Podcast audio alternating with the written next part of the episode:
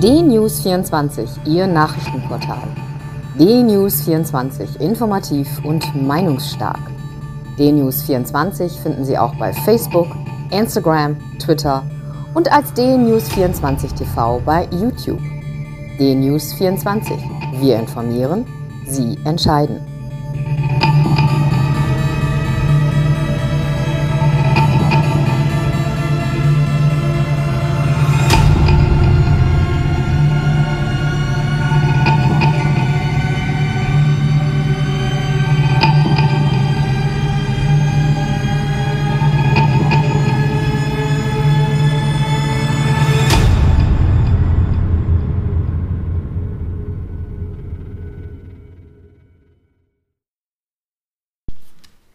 Guten Tag, ich bin Uwe Matthias Müller und ich freue mich, dass wir heute wieder einige Gedanken miteinander teilen können. Angela Merkel, von ihr sagt man, sie könne Krise. Was immer das für ein Deutsch ist, das soll wohl bedeuten, dass sie eine gute Krisenmanagerin ist.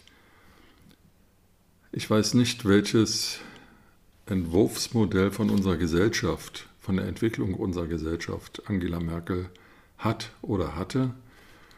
Denn kurz nachdem sie Kanzlerin geworden ist, 2005, begann 2009 die Finanzkrise und damit eine große Herausforderung für den europäischen Raum und für den Euro.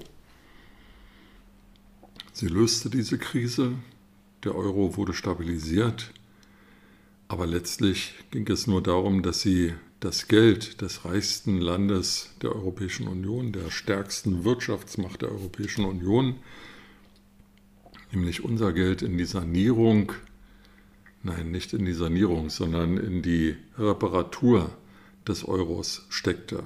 Griechenland und andere Länder, die dahin taumelten und drohten, den Euro verlassen zu müssen, bekamen so viel Geld, dass sie stabilisiert werden konnten, ihre Staatshaushalte sanieren konnten und im Euro verblieben.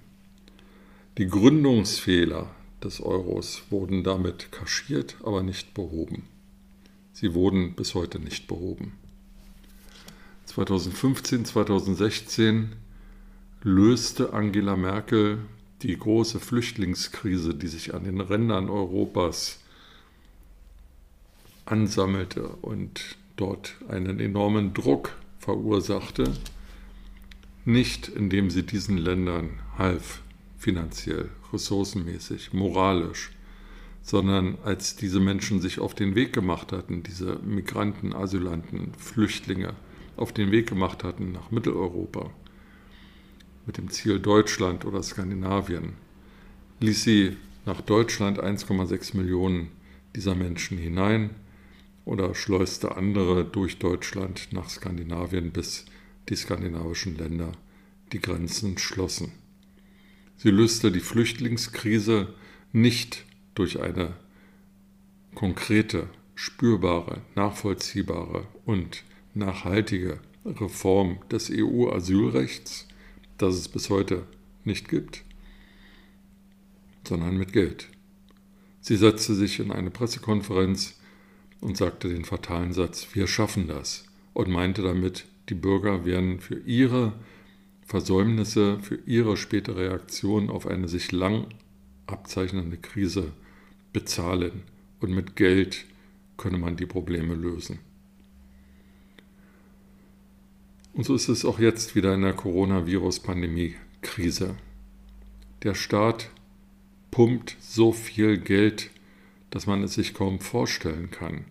Hunderte von Milliarden Euro in eine Wirtschaft, die vorher vom Staat abgewürgt wurde. Nein, ich muss das Wort Staat durch Politik ersetzen. Die Politik wirkte die Wirtschaft ab und die Politik pumpt jetzt unser Geld in die Wirtschaft. Das Geld, das nicht vorhanden ist, das geliehen werden muss und das spätere Generationen dann zurückzahlen müssen. Es mag richtig sein, dass das Coronavirus extrem gefährlich ist. Es mag richtig sein, dass die Infektionszahlen des Coronavirus exponentiell steigen. Es mag richtig sein, dass auch die Sterberate derjenigen, die an dem Coronavirus zu Tode kommen, exponentiell steigen.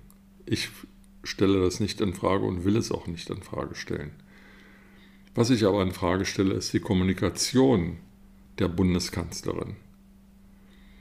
Gestern in der Pressekonferenz, die im Anschluss an die Sitzung der Ministerpräsidenten mit der Bundeskanzlerin veranstaltet wurde, trug Angela Merkel das aktuelle Coronavirus-Szenario vor und verkündete die Maßnahmen, die zur Eindämmung der Coronavirus-Pandemie führen sollen, in einem leiernden Tonfall, der daran erinnert, wie es sich wohl anhören mag, wenn man ja so etwas gibt es immer noch, ein Telefonbuch vorliest. Ohne Leidenschaft, ohne Dramatik, ohne Pathos, ohne Engagement, ohne Empathie. Ein Herunterrattern von Zahlen und Fakten und der mit dürren Worten formulierte und vorgetragene Appell an den Gemeinschaftssinn. Wie anders doch am Abend gegen 20 Uhr Emmanuel Macron, Präsident der République Française. Voller Pathos, voller Empathie, voller Leidenschaft, mit großem Überzeugungsdruck schwört er die Franzosen auf harte Wochen ein, an deren Ende aber möglicherweise eine Lösung stehe. Und er beendet seine Rede, die er auch nicht nur emotional, sondern auch körperlich engagiert formulierte und vortrug, mit dem Appell, Nous sommes la France, wir sind Frankreich. Ich weiß nicht, ich habe keine Zahlen gesehen, wie die Rede auf die Franzosen gewirkt hat und welche Akzeptanz die neuen Lockdown-Maßnahmen in Frankreich haben. Ich vergleiche nur den Auftritt der Bundeskanzlerin in der Pressekonferenz mit dem Fernsehauftritt Emmanuel Macrons und sage, mir ist jemand, der Fakten und Daten mit einer gewissen inneren Betroffenheit Empathie, Leidenschaft, auch mit Pathos, vorträgt lieber als jemand, der mit so ruhiger Hand die Daten und Fakten und Zahlen vorträgt, dass man schon nach wenigen Augenblicken eigentlich sich extrem konzentrieren muss, um weiter zuzuhören. Weil packend ist das ja nicht, was Frau Merkel dort vorgetragen hat. Nun gab es im Vorfeld schon wieder jede Menge Kritik an der Beschlussvorlage, die im Bundeskanzleramt erarbeitet worden war. Bodo Ramelow, Ministerpräsident in Thüringen, sagte, er würde sich weigern, solche Maßnahmen mit zu beschließen. Er würde wollen, dass sowohl der Bundestag als auch der Landtag in Erfurt und der Bundesrat diese Beschlüsse diskutieren würden und erst dann sollten sie umgesetzt werden. Herr Ramelow, ich weiß nicht, ob Ihnen bekannt ist, was der Bundesrat ist. Der Bundesrat ist die Vertretung der Bundesländer beim Bund und ich sehe keinen großen Unterschied zwischen einer Bundesratstagung und einer Ministerpräsidentenkonferenz mit der Bundeskanzlerin. Letztlich muss man sich aber über die Äußerungen von Herrn Ramelow auch nicht aufregen, denn Schon am Nachmittag war er schlauer und zog seine Einwände zurück. Weniger schlau sind die Populisten, die im Bundestag sitzen.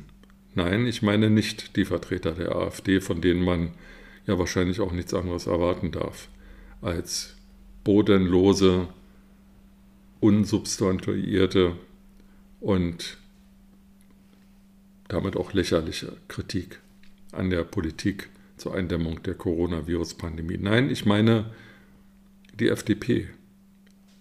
Und ich meine konkret Wolfgang Kubicki. Er ist nicht nur Spitzenpolitiker der FDP, er ist auch Bundestagsvizepräsident und sagte in einem Interview mit dem Deutschlandfunk, er würde sich wahrscheinlich nicht an Corona-Auflagen halten oder gegen sie rechtlich vorgehen. Und er forderte einmal mehr eine stärkere Beteiligung des Bundestages und eine Diskussion der zu beschließenden Maßnahmen im Bundestag. Herr Kubicki, ich finde, dass Sie zu viel Aufmerksamkeit in den Medien bekommen haben für diese Aussagen.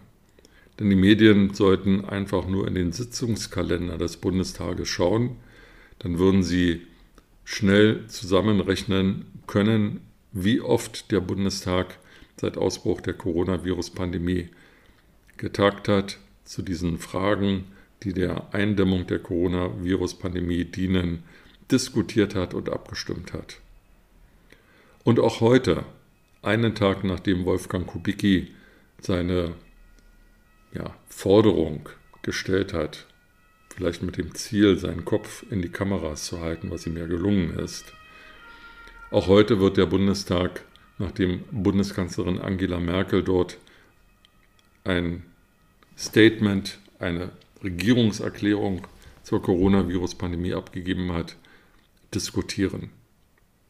Das hätte Herr Kubicki, wie jeder andere interessierte Bürger übrigens gestern auch wissen können, denn der Sitzungskalender steht im Internet, wird veröffentlicht, ist für jedermann einsehbar und ist sehr detailliert, was die Informationen über die Tagesordnung anbelangt.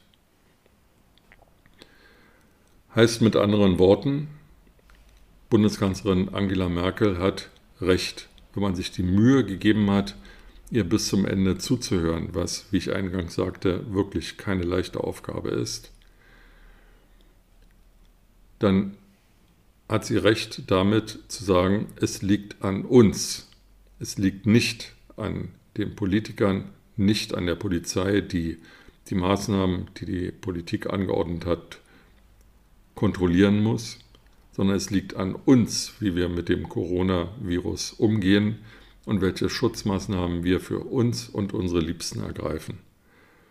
Und wenn die Bürger nicht verstehen, dass die Infektionszahlen exponentiell gestiegen sind, dass die Todesraten steigen, dass die Folgeschäden einer Coronavirus-Erkrankung schlimm sind, dann werden sie halt auch sich nicht an die Vorgaben der Politik halten.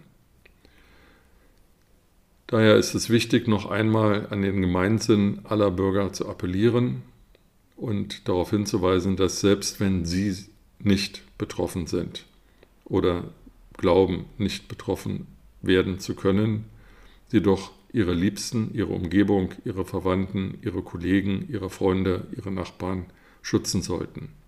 Also Maske tragen, Abstand halten, Kontakte zunächst einmal einschränken, auf exzessive private Feiern verzichten und in sich gehen. Dieser trübe Herbst der nun beginnende dunkle November gibt vielleicht Anlass für viele Bürger, noch einmal nachzudenken, wie sie leben wollen und wie sie ihre Gesundheit und die ihrer Liebsten schützen können. Mit diesen Gedanken in den Tag wünsche ich Ihnen eine gute Zeit und freue mich, wenn wir uns bald wieder hören.